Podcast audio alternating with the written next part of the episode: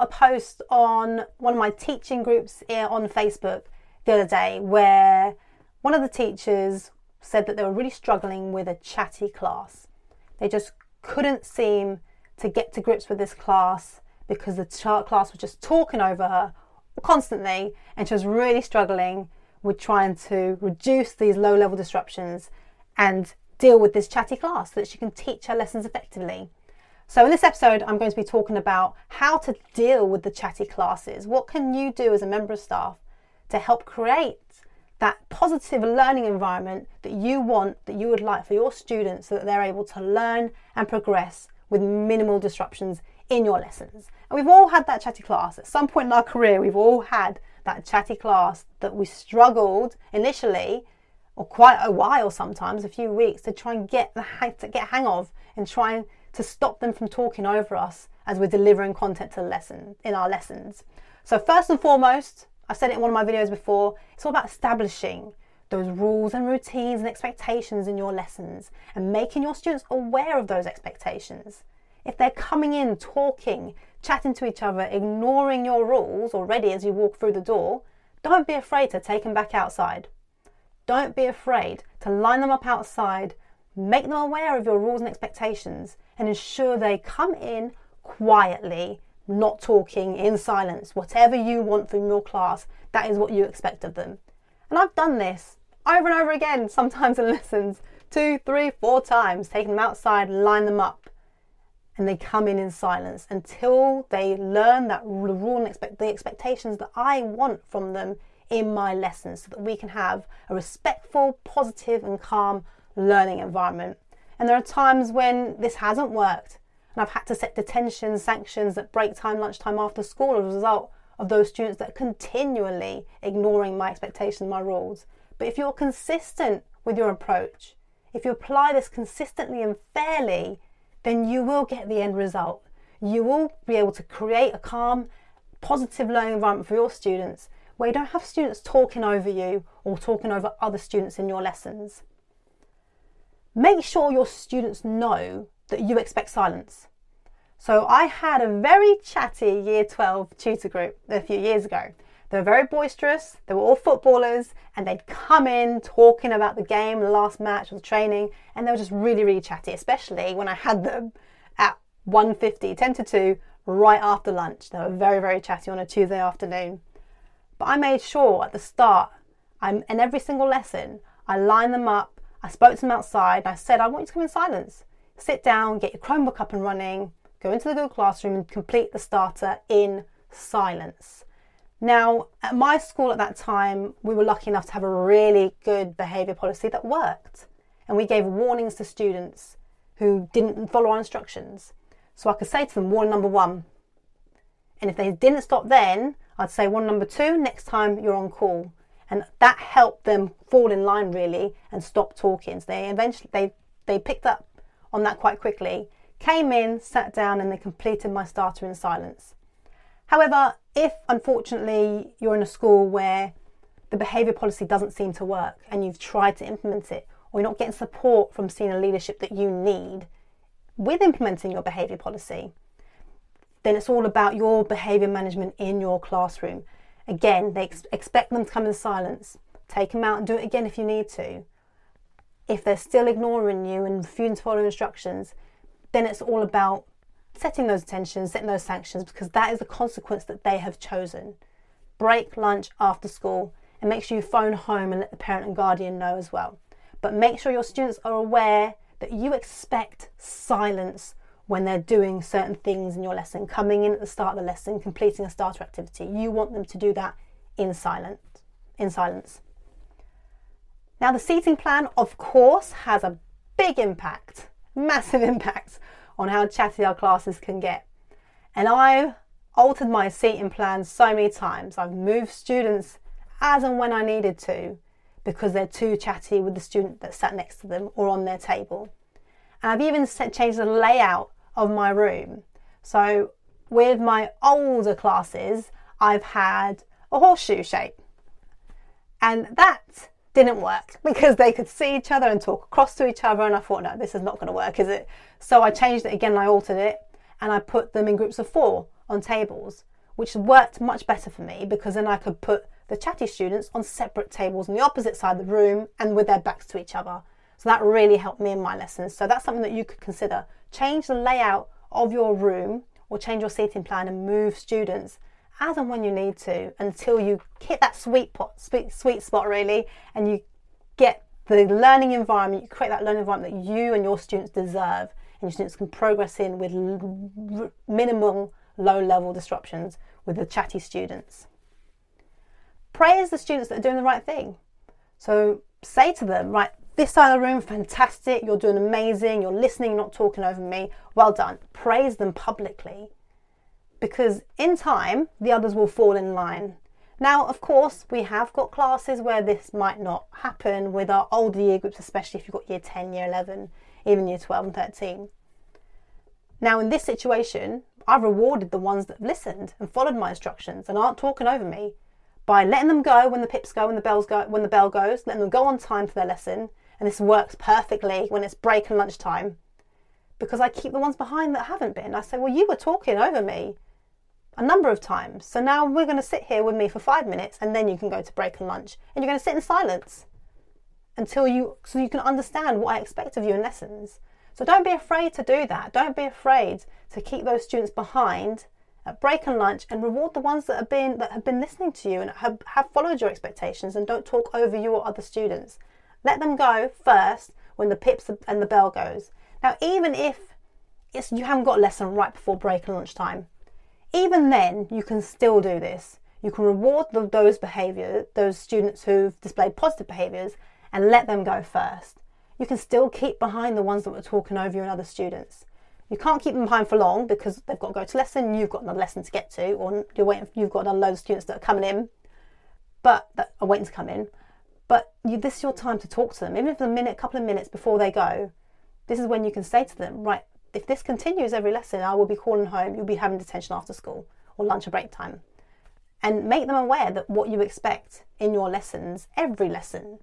And if you have to implement these sanctions, then do it because that's a choice that those students are making. They've chosen that consequence. You've given them the option, you've publicly praised the other students that are doing the right thing, and the other students that are still talking, haven't fallen in line, aren't watching, aren't listening, don't care. So make them aware. The first lesson the first lesson maybe can be a warning right? Now you've done this continually you're still talking over me which is why i've kept you behind for a few minutes. Next time i'll be setting detentions you can start with a minute every time they talk over you.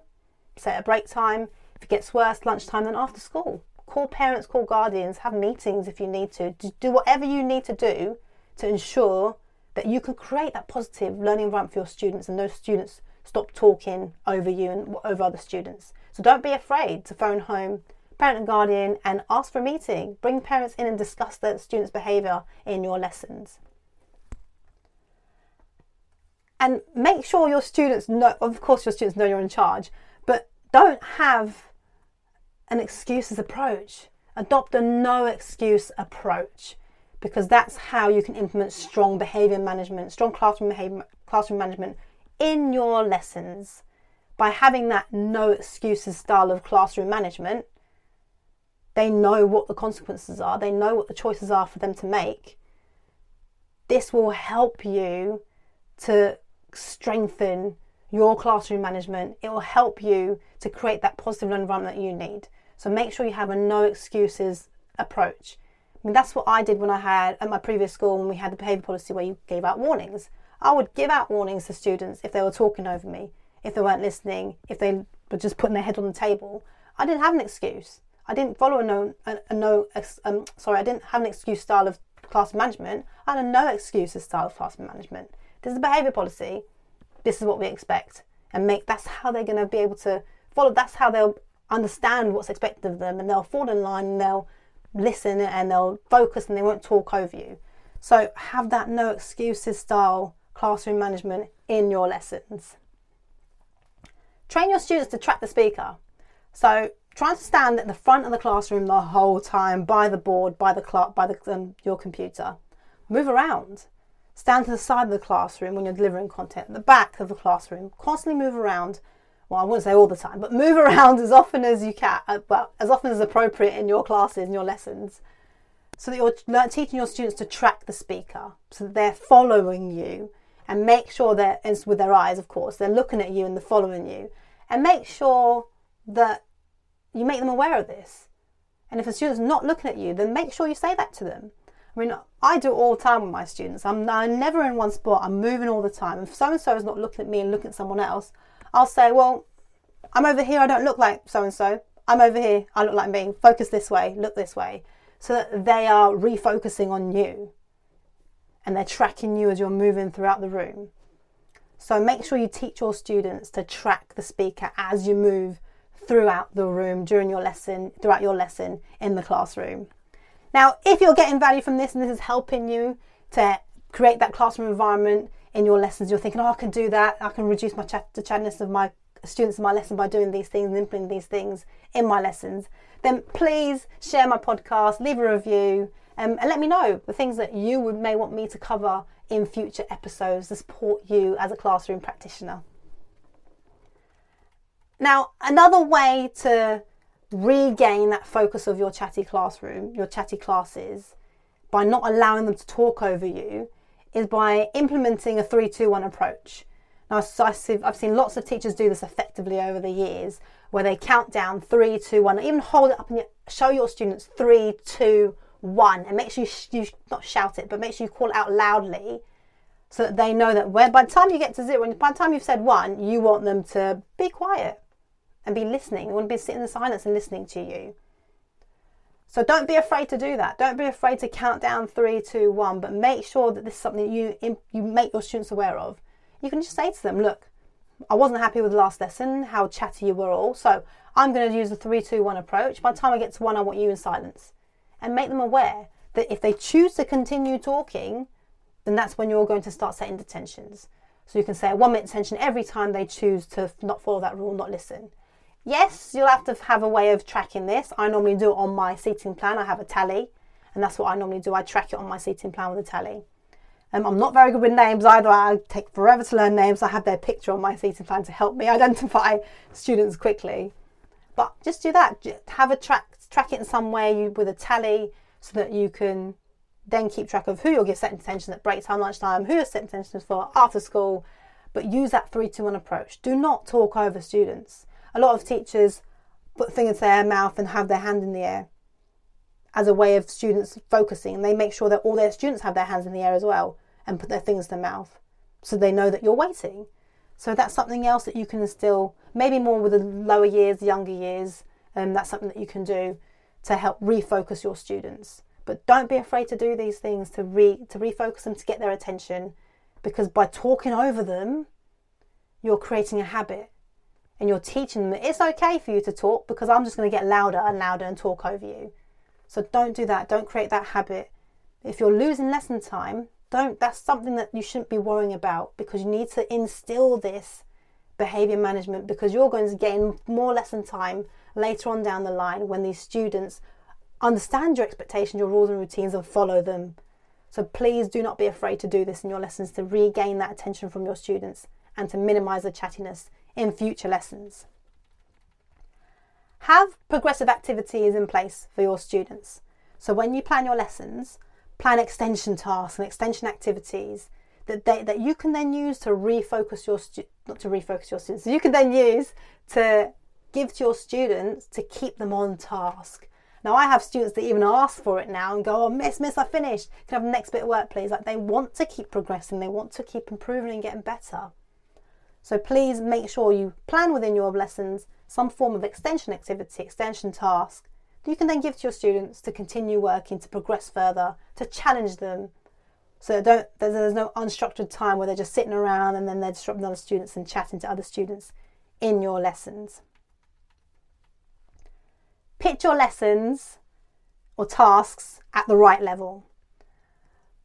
Now, this will help you to avoid students that are becoming easily distracted or students that are finding it so hard that by distracting other students and messing around, they can avoid doing the work. So make sure you pitch your lessons at the right level. Now, where you're using adaptive teaching, scaffold the support that your students need to be able to access the content. So pinpoint those students that may struggle, that may need the extra support and scaffold from you. whether it's sentence starters or visuals that help support them in your lessons so that they don't then lose focus and become distracted because they're avoiding the work because it's too hard for them. And for those students that are the more able, that are flying through, give them those extension tasks, give them the um, deeper, sort of challenging, more challenging piece of work or questions, the evaluating and justifying those sorts of questions, analysing content, comparing and contrasting. So make sure you pitch your lessons at the right level with adaptive teaching. Provide those students that need that scaffold and support to help them access the lesson so they're not going to be more likely to disrupt students and just talk and chat over you and other students. When it comes to practical lessons, don't be afraid again to move students that are talking. In the classroom, you'd move them, you'd sit them somewhere else, you'd change your seating plan. In a practical lesson, whether it's drama, PE, um, make sure that you move those students. If they're talking over you, ask them to go sit over there or stand over there. Don't be afraid to do that. Move students as you need to to support you, you support your learners in the in the lesson so that they get the lesson that they deserve, where they can make progress and they can learn and hear what you're saying and hear what other students are saying when they're speaking and giving you providing you with answers. So don't be afraid to move those students that are being disruptive in your lessons. So please follow and share this and leave me a review and leave me some questions that you would like me to cover in future episodes I can support you as a classroom practitioner. But I hope you found value in this episode with the different things that you can do as a teacher in the classroom to deal with those chatty classes, those low level disruptions, or, or the students that are just talking constantly over you as a member of staff or other, t- other students in your lessons. Now, it can be difficult to implement all of these different things. You don't have to implement everything in one session, in one lesson, but try a few things, try a strategy over a period of a week or a few lessons. And if that doesn't seem to work, then alter it and adapt it and change it and do try something else instead because by implementing these things and giving it time to work, you'll be able to see what's more, what's beneficial for your students, what works and what doesn't work. And if you have to go right back to the beginning, you've had a few weeks now with your students and they're still really chatty and disruptive, you have to go right back to the beginning, and do so. Line them all up outside. Make sure they're aware of your expectations. Reinstill those expectations to them. Make sure they're aware of your rules and routines. And if they keep coming in and talking and chatting, send them out and do it again. And don't be afraid to set those attentions, set those sanctions one minute every time they talk over you after you've told them not to, or if you're doing the three, two, one countdown. So don't be afraid to try these things, try new things that can help you deal with those chatty classes so that you can make the best, you can create that best learning environment, positive learning environment for your students in your lessons.